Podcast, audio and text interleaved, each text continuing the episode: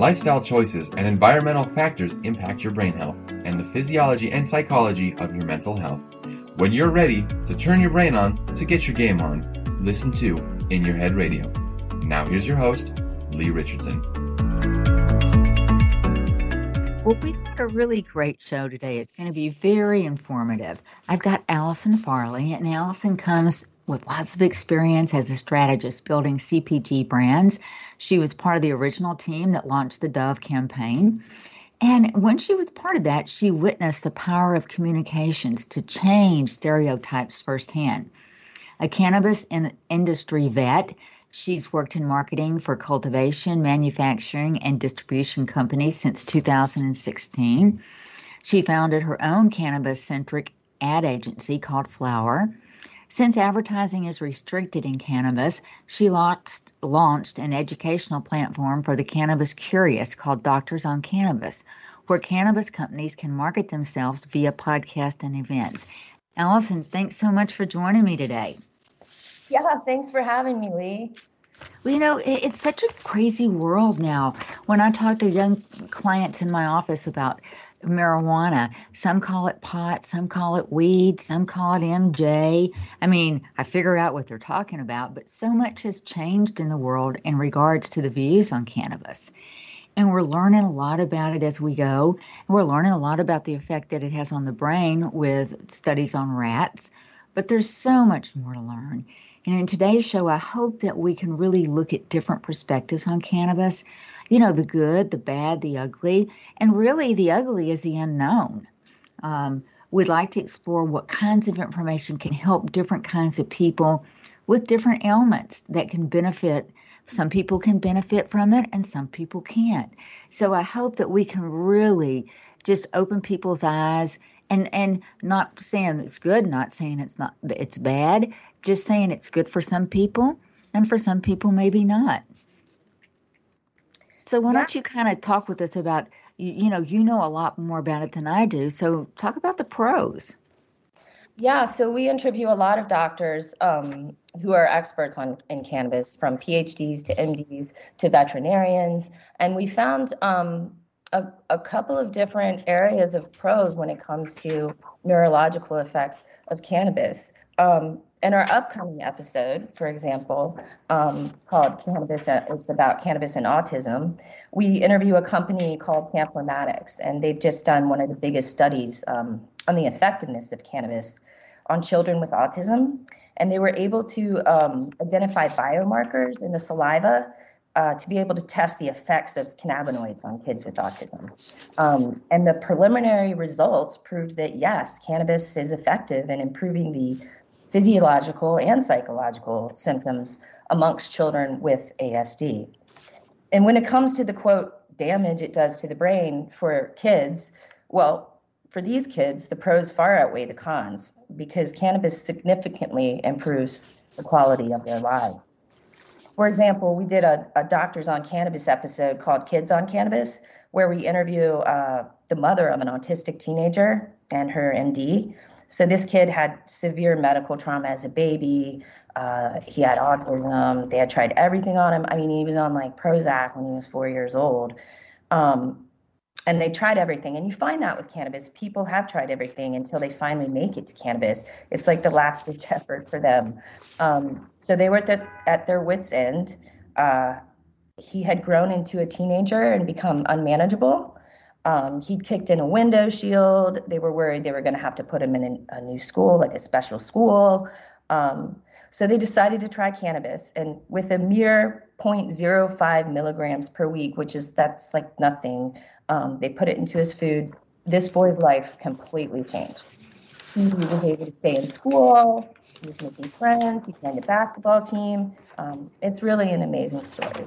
So. Well, you know that that is an amazing story, and and I think that some people believe all kinds of marijuana will hurt you, and others that story shows that it's perfectly safe. But I think you know what research shows is that marijuana's strongest long-term Im- effects occur with young smokers because their brain is still developing. They're still creating those neural connections, and that brain's not fully developed until you're 25 to, you know, 30. So I think that's the big concern. Yes, and I agree. Um, you know, if you just have a normal teenager, you don't want them using cannabis on a regular basis because their brains are still forming. But if you have a, a, a child with autism or epilepsy, it can really help improve the quality of their lives. So, you know, the pros outweigh the cons in that context. Um, thanks. I, I, do agree with you because I've had a client that had a, a young girl. She was four, and she was working with the clinic here doing neurofeedback because neurofeedback has been shown some effectivity with seizures. But she she was driving to another state to legally get cannabis so that it, because it helped her daughter amazingly. And you know, to see a 4-year-old beautiful little 4-year-old girl go into seizures, if you've if you've never seen that, I hope you don't because it breaks your heart even if it's not your little girl. Um, so I do I do agree with you that the value that the, the possibility of the value is there. And you know, an interesting new book just came out. It came out in September and it was written by a doctor and she talked about the pros and cons of cannabis.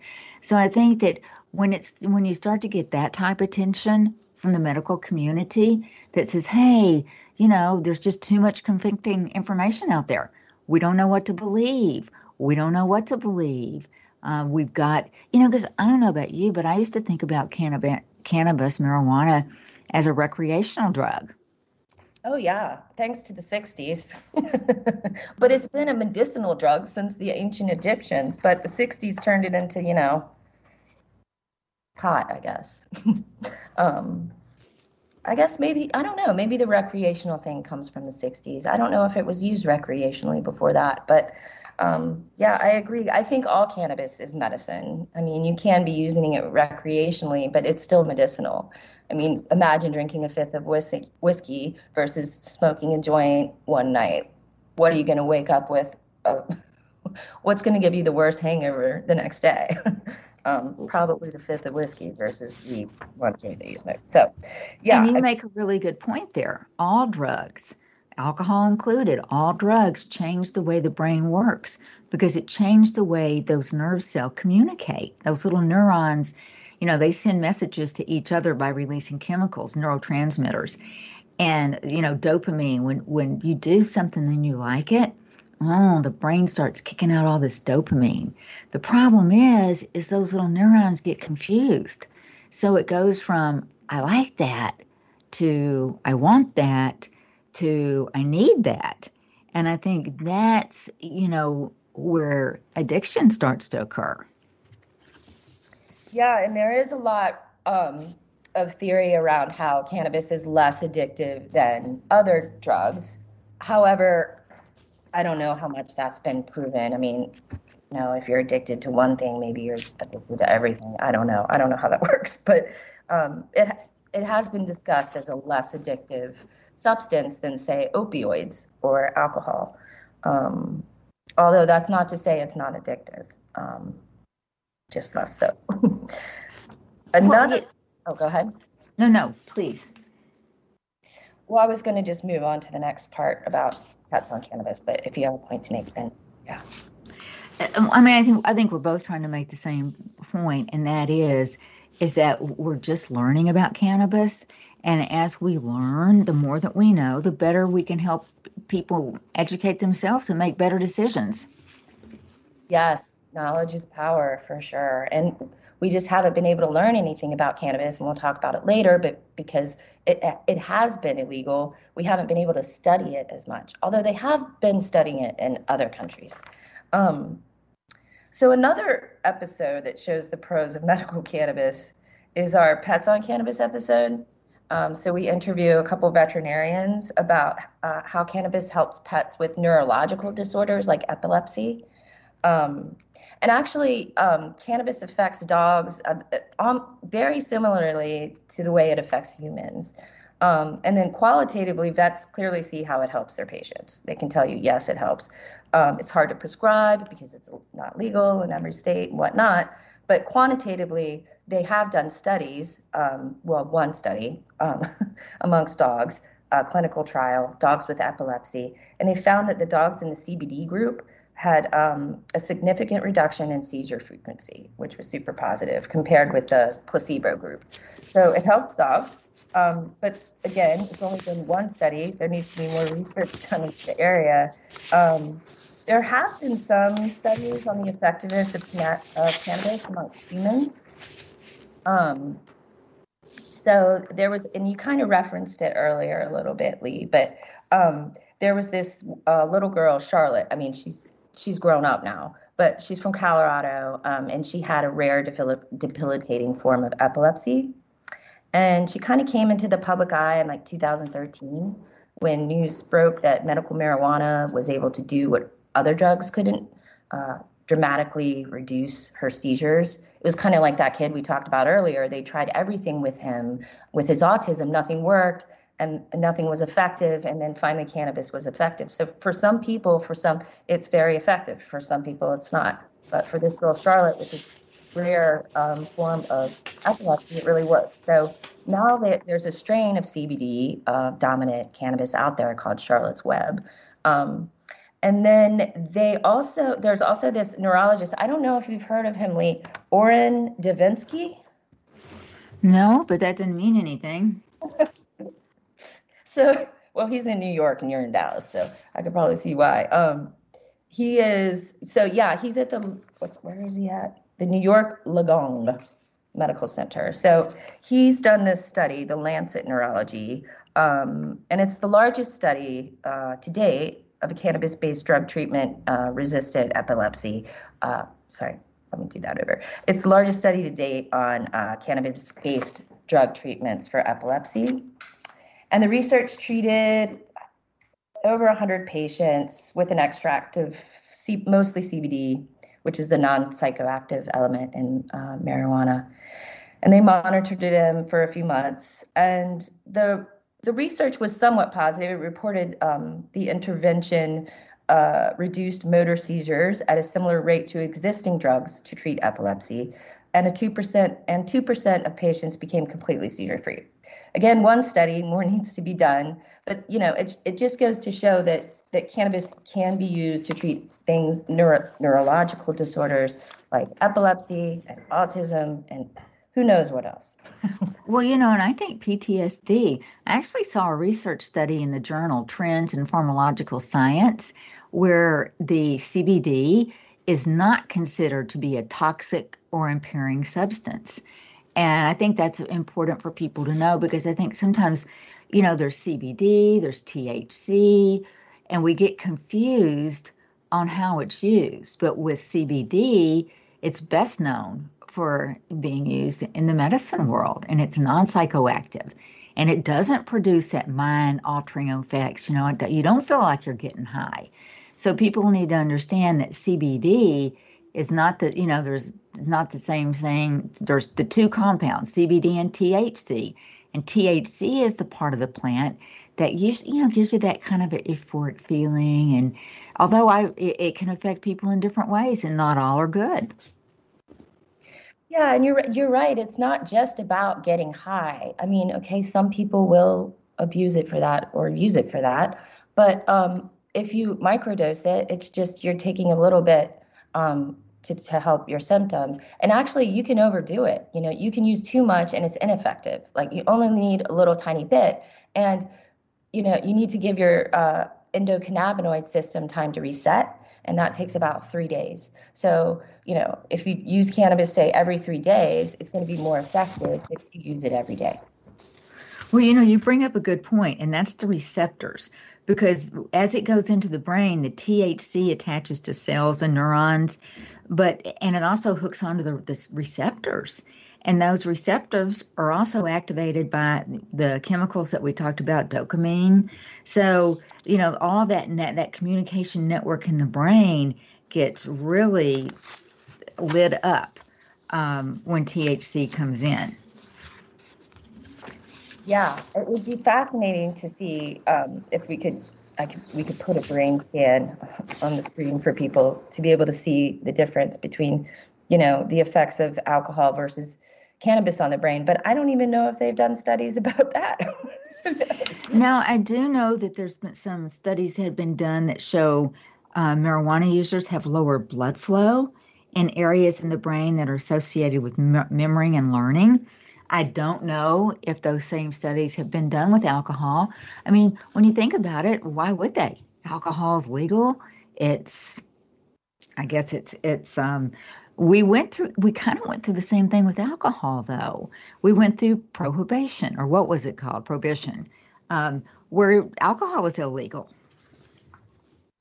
yeah and and now we're we've gone through this cannabis prohibition you know cannabis used to be legal um, in america it was made illegal at the turn of the century when um, so hemp was competing with oil dow and the oil men uh, lobbied the government to make cannabis illegal because they didn't want to have to compete with hemp. So that's it was legal before um, the early 1900s. Um, and I wanted to follow up on something you said about THC and CBD, Lee. And it's just not about getting high. So you have CBD dominant um, strains, but you do need a little bit of the THC in there. It's called the entourage effect. So it's like to make the CBD more effective, you have to have all the other elements in there the THC, the terpenes, all the other molecules and cannabinoids, CBN, uh, CB, you know, CBG, uh, THCA, THCN. Uh, there's so many different elements in the plant that if you're looking for a CBD product, you don't want to just buy like uh, an extract. You want to make sure you get full spectrum. And it's okay if it has a little bit of THC in it. That's going to make the CBD actually more effective, which is interesting. And it's not going to make you high, but it's called the entourage effect because somebody explained it to me like this it's like you need bouncers to open the door for the effective part of the, of, of the molecule. so it's like the THC, the terpenes, the cannabinoid, all the other molecules and cannabinoids are opening the door for the CBD so that it can be more effective in terms of being metabolized by the liver. So that's the entourage effect. well, I think, you know, you talked about the epilepsy and autism. And the book I mentioned that uh, that came out in September, it was by a doctor, and she talked about she's seen patients with a lot of conditions, chronic pain, PTSD, inflammatory bowel disease, cerebral palsy, that have benefited from medical marijuana. And that, you know, she there's some re- research that reveals that medical marijuana has also been proven to alleviate pain, discomfort, and nausea associated with the effects of some cancer treatments. That's pretty strong research. Yeah, that's huge. And actually, amongst our veterinarians, we found that, you know, you give dogs chemo too, and um, that it actually helped dogs uh, regain their appetite after chemo and helped them recover as well. So um, it not only just helps humans, it, it's it's helpful to to many different um, organisms. So um, that's why we need the education and um, and all the learning because it's been so stigmatized as as this you know pothead drug and this stoner thing. And um, it's just there's so many positive things to learn about it. Um, you know if, if, if it works for you um, if it doesn't um, that's okay. It doesn't work for everybody um, but for some people it can be really effective especially ptsd like you mentioned. Um, I've, been, I've talked to a lot of, of vets, military vets, and um, they put them on a cocktail of drugs when they get back. And, uh, it, you know, it makes them lethargic, they gain weight, they're unhappy. Um, and uh, many of them, uh, this was when I lived in California, uh, switched to cannabis where it's legal. And they were able to go off of like almost every drug um, because of that. They lost weight, they felt better, they were happier. Um, so, you know, in terms of PTSD amongst military vets, um, I've seen it, you know, just firsthand be very effective in, in, in terms of helping them. Well, let me ask you a question. Where do you see people get the most confused about it? Is it is it around the legality? Is it around how helpful it's it's going to be? What confuses people the most? I think that a lot of people think it's all about getting high. And like I mentioned earlier, and for some people it might, that might be the case, but it's not all about that when you use it as a medicine and you dose it properly. Um, the thing is we don't know how to dose it. Doctors don't know how to prescribe it because it's illegal. But um, yeah i think that would be the biggest confusion is everybody thinks oh i don't want to get high. Like i'm scared to get high you know? And like i don't want to try it. Like i had this really bad experience in college where i ate a pop brownie and i'm never going to try it again. And it's like yeah you ate this pop brownie that probably had like 500 milligrams of thc or something crazy in it you know? Um, you know versus like like we're talking about like reframing the discussion and thinking about it as a medicine and taking it in doses instead of you know just like blindly thinking about it like this recreational drug. I mean you know we don't dose alcohol. Like doctors don't prescribe alcohol. Cannabis is different. Well you're right. Doctors don't. And, and i think one thing i have found with my client base and and i think with most people say do you drink? Uh-huh so do, do you drink every day? Yeah, only one only one glass of wine. And usually maybe sometimes it's not one glass of wine. Um, it starts with one wine, but people feel a little bit ashamed of what of what they're using. And I think that's part of my goal if we can help people understand how to use CBD properly. There is nothing to be ashamed of. I have a dog that's going into surgery tomorrow and he's a he's a rescue dog, part French bulldog, so he's got that real nervous kind of titch, but he's become so much calmer since I put him on CBD, and it's almost like I can enjoy him so much more, and he can enjoy me so much more. And my big concern with the whole surgery was, I told the vet, you know, can I continue to give him his CBD? And he's like, absolutely you know, no water, but before the surgery, but you can give him his CBD. So it, there there is value in it, and whether it's I mean a pet or a human, a lot of the studies that look at how marijuana impacts the human brain, they're done with rats. So it's still relative. right? We're all in a rat race. um, yeah, that's interesting. You you mentioned alcohol and the effects and and whatnot because there's this book called The Alcohol Effect where they talk all about um, it's about like okay, take 30 days and quit and see how you feel. But then they get into kind of some of maybe it's brain stuff. I don't know. You tell me, Lee. But they talk about how alcohol really affects your REM sleep. So you're you're basically not going into REM sleep when you drink alcohol. Um, and so you're not getting a good night's rest. So even if it's like a few glasses. So, you know, that over time, that starts to really kind of, I guess, affect stuff if you're not getting a good night's sleep, if you're not going into REM sleep every night. I don't know. I, how does that affect the brain? Well, sleep is your foundation for brain health. All day long, you've got those little neurons and dendrites wiring and firing, and they're creating some toxic waste.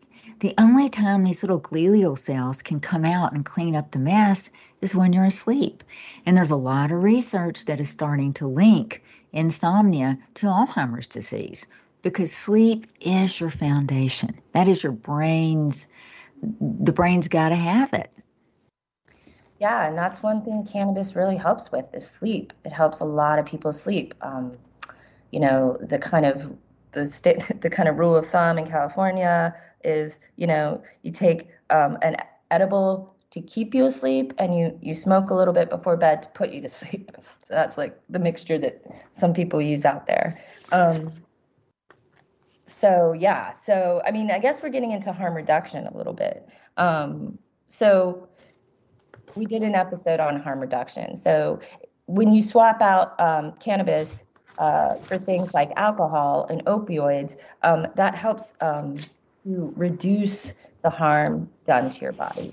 Um, and there's many ways you can do harm reduction. It doesn't just involve like drugs and alcohol. I mean, it's like not having that second piece of cake or um, you know, not, you know, there's a lot of things you can do. Anyway, um, it may do less damage to the brain than alcohol or opioids. But again, we don't know that because there haven't been any studies done. But i would love i would love to see a study done like where you compare alcohol opioids cannabis i don't know something else. Um, psilocybin. A lot of people are kind of using that medicinally now.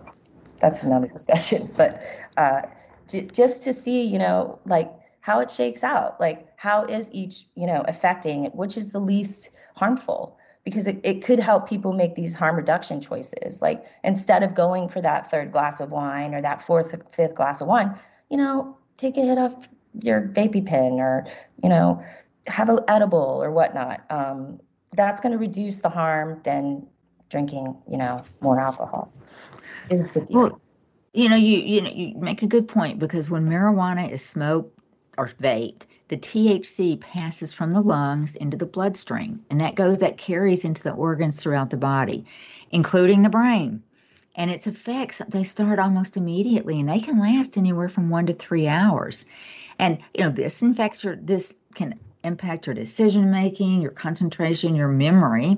And some state studies say for days after use, um, when pe- for people who use marijuana regularly. But if you consume it in a food or a beverage, the effects appear later, usually in 30 minutes to an hour. So, and many people, you know, the, those effects can last for many hours. Um, and one of the, the negatives I read about the edibles is some people consume more and more, waiting for the feeling, and they end up in the emergency room or you know with uncomfortable sim- symptoms. So it's it's complicated, and I think the good thing is is that you and I both know how complicated that it is, and I think that you and I both don't have the answers. Uh, what I I do at the, my clinic, the Brain Performance Center, I have a lot of young people that come in with anxiety and they tell me that they're you know i'm smoking pot i'm smoking weed i'm smoking marijuana um, and i'm doing it to calm my brain down and my response to that is is please don't do it the day before or the day of that you do your training because we do know that marijuana changes the alpha in the brain and that's something that we're training. So it's and you know the surprising thing is allison they all are saying okay i won't do that. And for for the most part they don't. I'm sure there are times that maybe they do and they don't tell me about it. But for, the most part i don't think they do.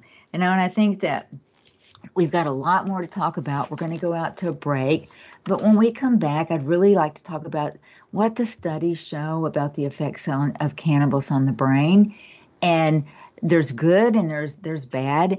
And just you know give people some more information that how they can figure out what's right for them. So stay with us and we'll be right back from the break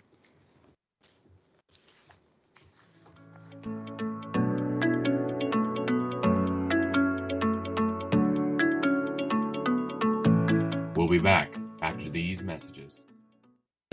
It's the Fitness Minute with fitness expert Annette Hammond. To lose weight, we know that each day we need to burn more calories than we take in through eating, and exercise burns more calories. According to Discovery Health, a 150 pound person will burn about 60 calories while taking a one hour nap. One hour of sitting and watching television burns about the same. But if that 150 pound person takes a one hour brisk walk, then say goodbye to more than 250 calories. Cardio exercise like running, biking, swimming, and brisk walking are the best modes of exercise to burn the highest amount of calories and will get the endorphins flowing in your body. Those feel good neurotransmitters boost your mood naturally. So use exercise to burn calories, lose weight, and to feel good. I'm Annette Hammond. To hear other fitness and weight loss tips, visit our website at AnnetteHammond.com. It's words you never. I managed to run out of coffee again this morning. I didn't even have enough to make one cup. Boy, was that a miskabobble or big mistake, because I make serious coffee, so strong it wakes up the neighbors. Now, I don't have a problem with caffeine. I have a problem without caffeine. I get wadgety and burkety. Did you know apples are more efficient than coffee for keeping people awake in the morning? Unfortunately, I didn't have any apples either. Acorns were used as a coffee substitute during the American Civil War.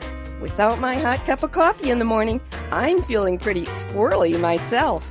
What do you call that piece of cardboard that wraps around your coffee cup to keep from burning your hand?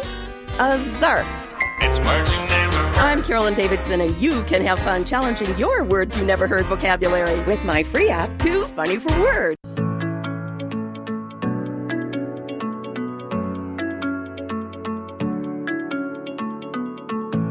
We're back. Here is your host, Lee Richardson. We're back and we're going to kind of go into the science side of the conversation. Look at some of the research studies because some studies suggest regular marijuana use in adolescence is associated with altered connectivity, reduced volume of specific brain regions. Um, a lot of those are involved in executive function, memory, learning, impulse control. A lot of those relate to the, the frontal lobes, which aren't fully developed in your to your mid to late 20s. Um, but then there are other studies that have not found significant structural differences between the brains of people who do and do not use the drug. I mean, there's two studies that had large longitudinal studies, and they suggest that marijuana can cause functional impairment in cognitive abilities, but that the degree or the duration of the impairment depends on the age when a person began using and how much and how long she or he used. Is this do you see this in your research? Um, no, we haven't gotten into that yet. but we have seen that, yes, people who use marijuana repeatedly over years for decades have less brain performance than someone who doesn't. What was interesting is they looked at 4,000 young adults in the coronary artery risk development in young adult study, and it tracked them over a 25 year period until mid adulthood looked at all their cumulative life exposure to marijuana, and it was associated with lower scores on a test of ver- verbal memory, but that it did not affect other cognitive abilities, such as processing speed or executive function.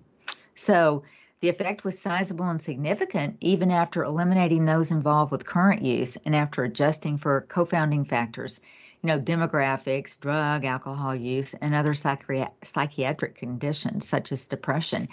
And you know, it's so interesting. I read a study a couple of days ago about the success of mushrooms being used for depression.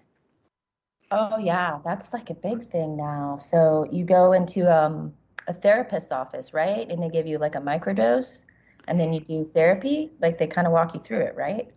I mean, there's different ways it's done, but to me, when I saw that study, I was like, you know, this is just showing that we've got to look at more organic solutions. We've got to look at what we what's been around since the beginning of time because uh, back in the early BC days, there weren't synthetic chemicals. They didn't have a Xanax to give you. They didn't have an Adderall to give you when you needed to pay attention. So we've we have lived for a very long time without synthetic chemicals. And I believe that we've had the same problems for a very long time.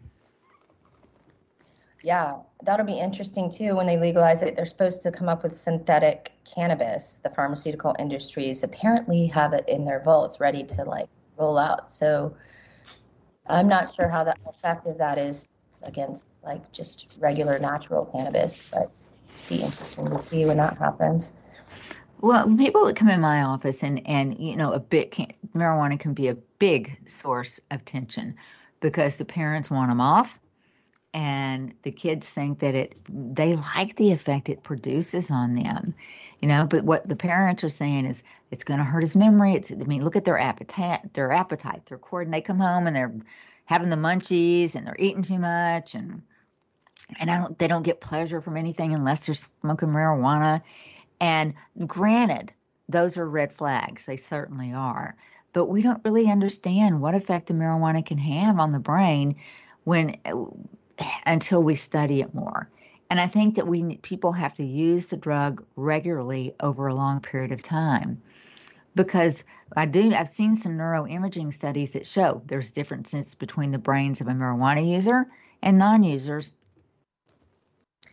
yeah, and I think it matters how old your brain is. Like, obviously, we've talked about it's bad for the young brain, but I've read um, that it's actually like helps uh, the elderly. Like, it's good for the old brain for some reason. It helps their memory. it's like, wait, what? How is how is that? How does that work? So, well, you know, it could be too as we get older and it, our our neural connectivity declines. I mean, it's you know, the brain has this philosophy: use it or lose it. if you quit using certain neural pathways, they just shut down. And I think one thing that cannabis, marijuana has been attributed some good points on are creativity. You know, it reduces the tension. It, it, it can be very freeing for people and open up their brain so that they can experience or think about things differently. Now, is creativity something you can measure in a neuro uh, test, neuroimaging?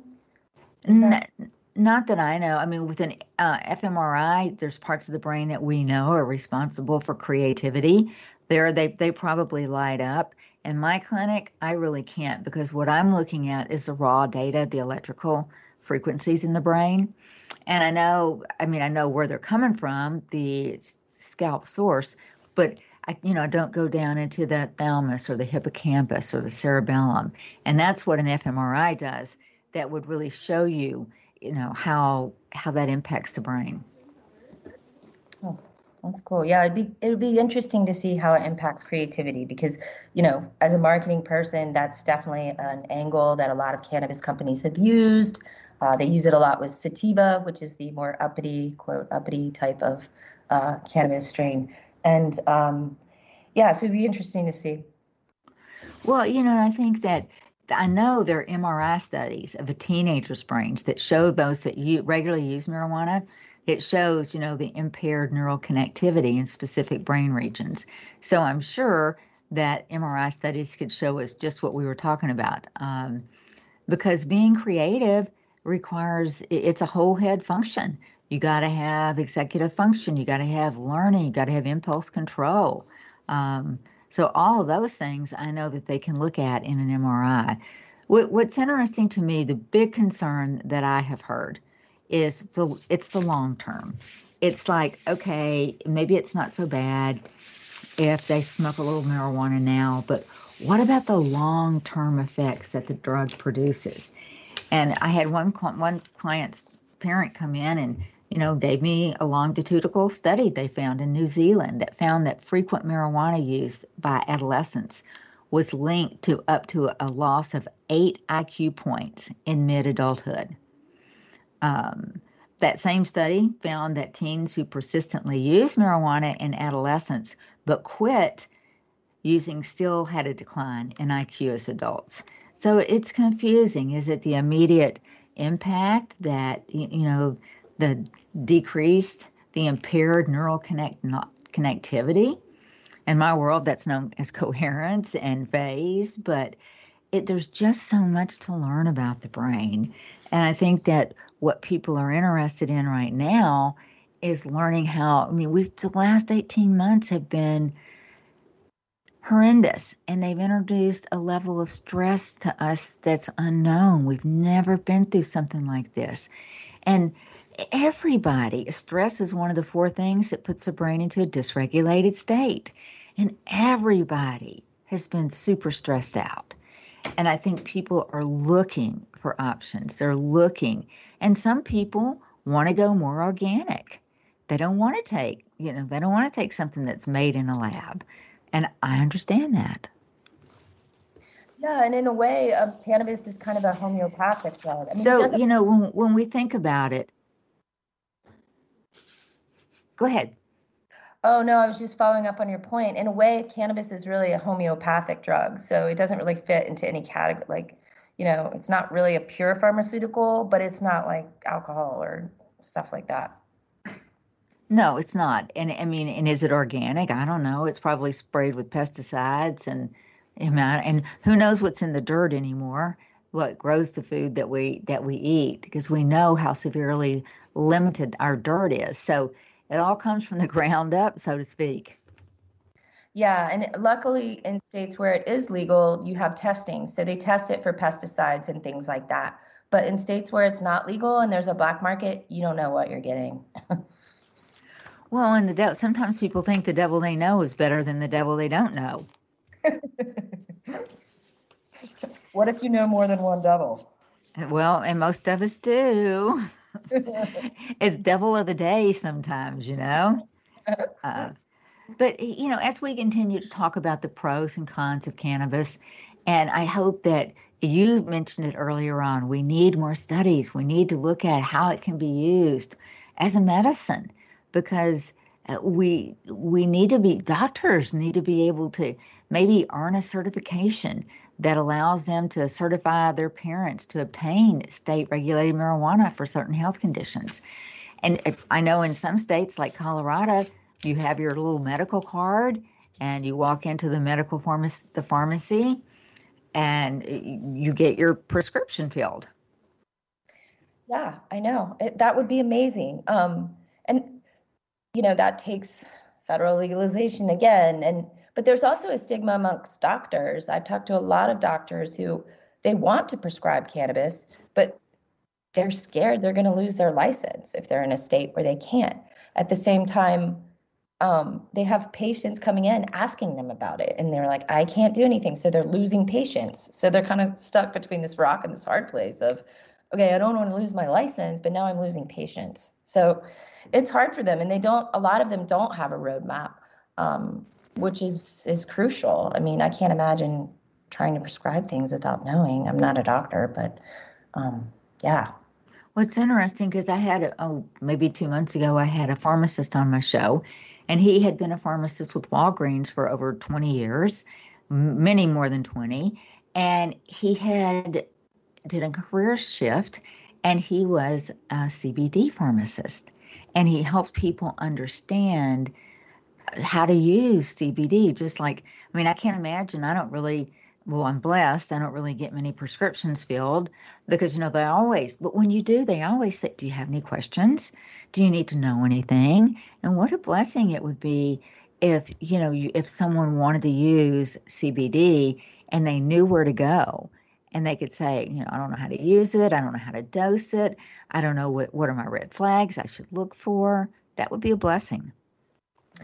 Yeah, and some dispensaries um, that sell cannabis are they act like pharmacies. Um, the really good ones, you know, some of them they wear white lab coats.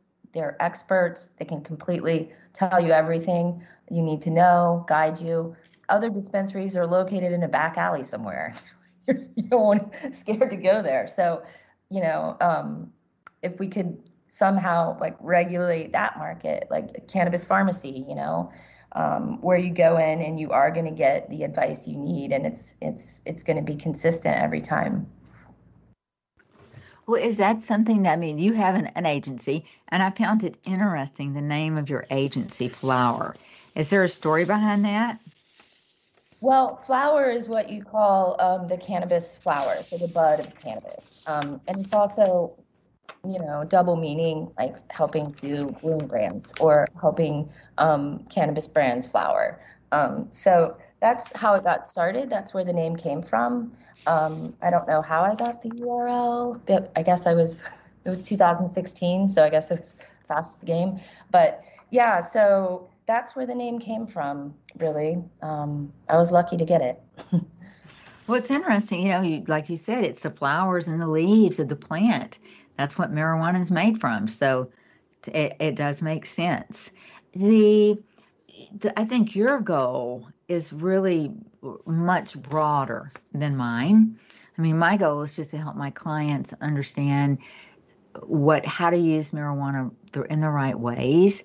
And in the state of Texas, it's illegal. So, you know, marijuana is off the table, but CBD is legal. So, how do I educate them and kind of help them shift from an illegal activity to something that is legal. Are there resources? Are there places that I could send my clients to that you could point out?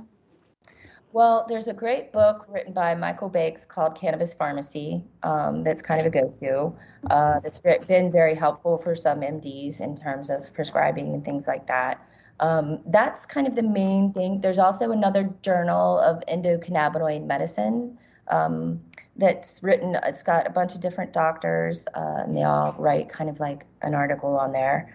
Um, and then, consumer wise, um, in terms of educating ourselves, uh, Leafly does a good job. Um, there's Weed Maps, they do a decent job. They help you find the cannabis dispensary near you. Um, and they rate the dispensaries so you can find like a, a good one where you could go get good information. I mean, the best thing to do is is if you're in a legal state, walk into a dispensary that's a good one and just ask.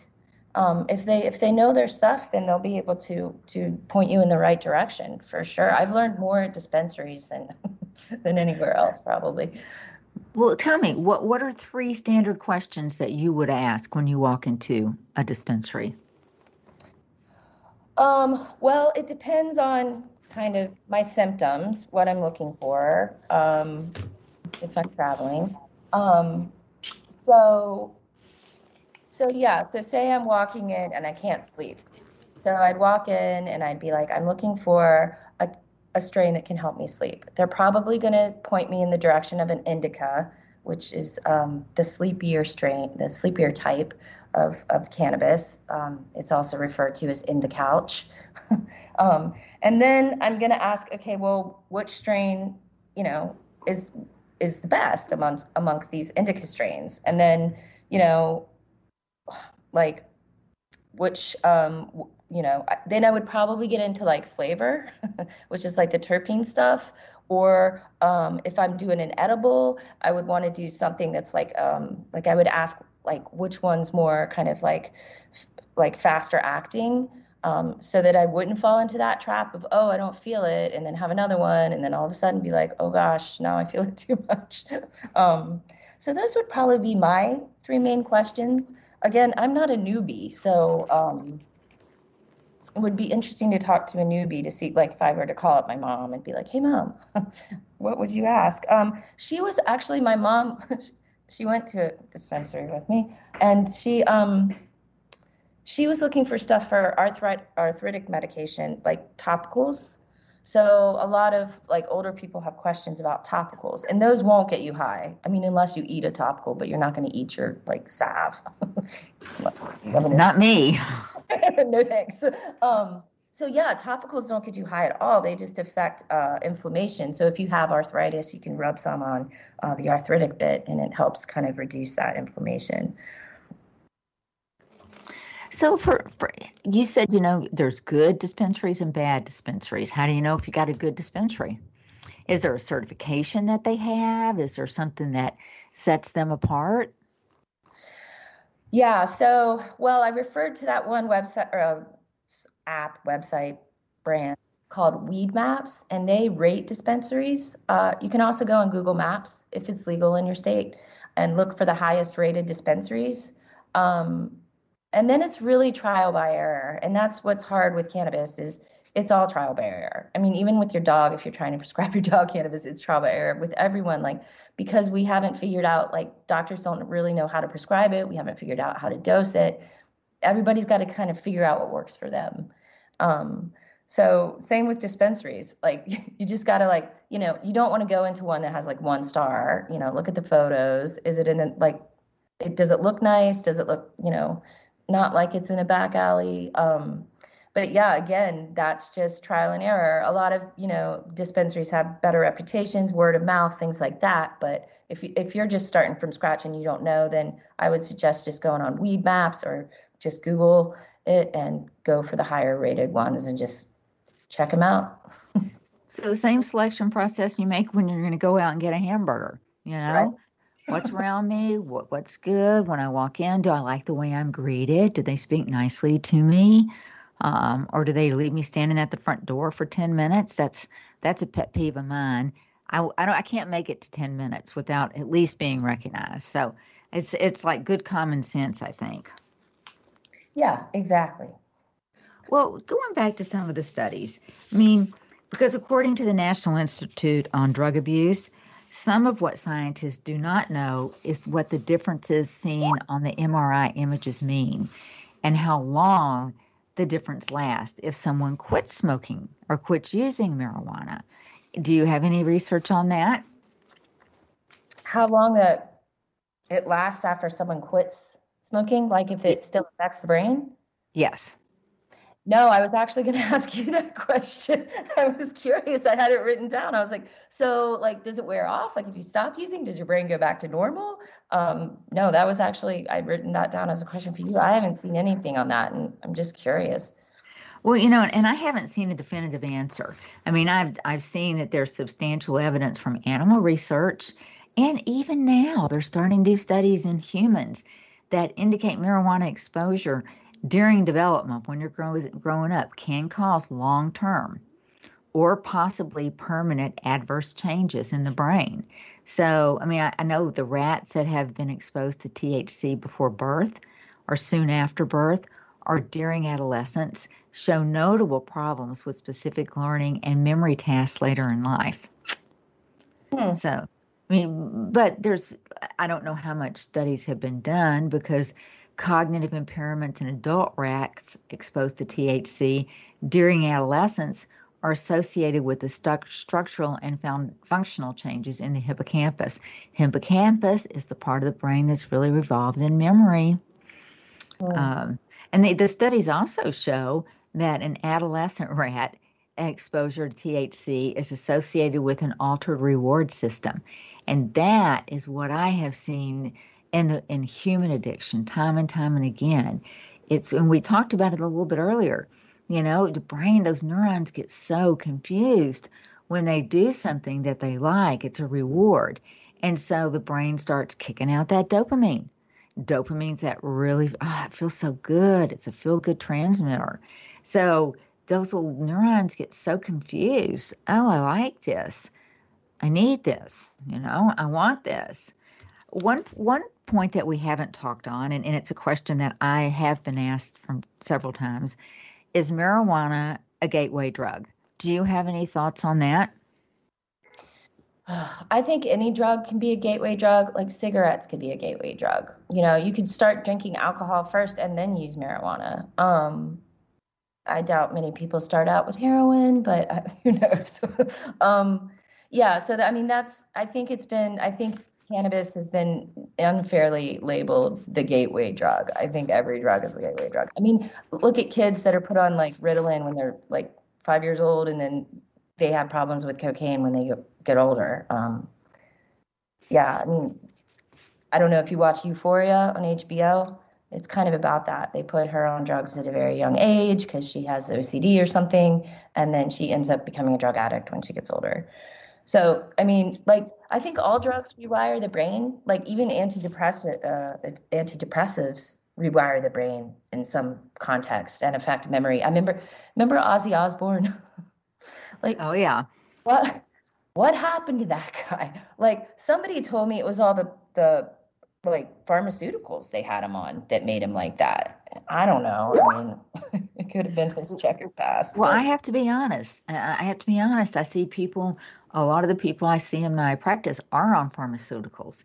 And I've seen some pretty altering events occur from the pharmaceuticals brain fog, you know, uh, impaired mobility, um, more depression, more anxiety. So, synthetic chemicals are going to change the brain just like just like marijuana would and in many cases i mean we understand with marijuana it's the receptors that are formed that are found in the parts of the brain that influence pleasure and memory, thinking, concentration, coordinated movement. Marijuana activates that system. Um, but what we don't know is what all the synthetic chemicals are doing. Yeah, that's a great point. So I think that's that's something that you know I'm not a real big believer in medication because it never works for me you give me an antibiotic and I get a big red rash on my face, and okay, I don't need that. but, and I think more and more people are. So we've got a couple of minutes left, and I'd like to give you an opportunity to talk a little bit. And if people want to reach out to you, want more information, if they want to be on a on a show with you, if they're a doctor, how do they find you? What's the process? Yeah, um, so I have a couple of different email addresses, but the best email address to reach me at is allison at floweradvertising.com. Um, yeah, we are looking for sponsors for our podcast, um, as well as people to interview. Uh, we have kind of a whole process we have set up around that. Um, and again, we're all about objective information. So if you're not pro cannabis, that's fine. We'd love to interview you as well. Um, really would love to get into some of the psychology behind it. Haven't done some episodes about that, but we have done some really good episodes with veterinarians, like we mentioned, uh, with about children. We did a really interesting one on DNA, uh, one on the chemistry of cannabis. So, you know, in, ter- in terms of sponsorship, uh, you could be reaching tons of different audiences. Uh, Doctors on Cannabis, uh, we were recently awarded uh, Top Innovative Healthcare Company of 2020. And um, so you can kind of put that helps credential your brand. And then um, we have over, I think we're almost over 8,000 uh, listeners and followers, um, and over, let's see, 380 cities in the US. Wow. So Yeah. we can see there's a lot of research and information out there. Thank you, Allison, so much for being on the show with me today.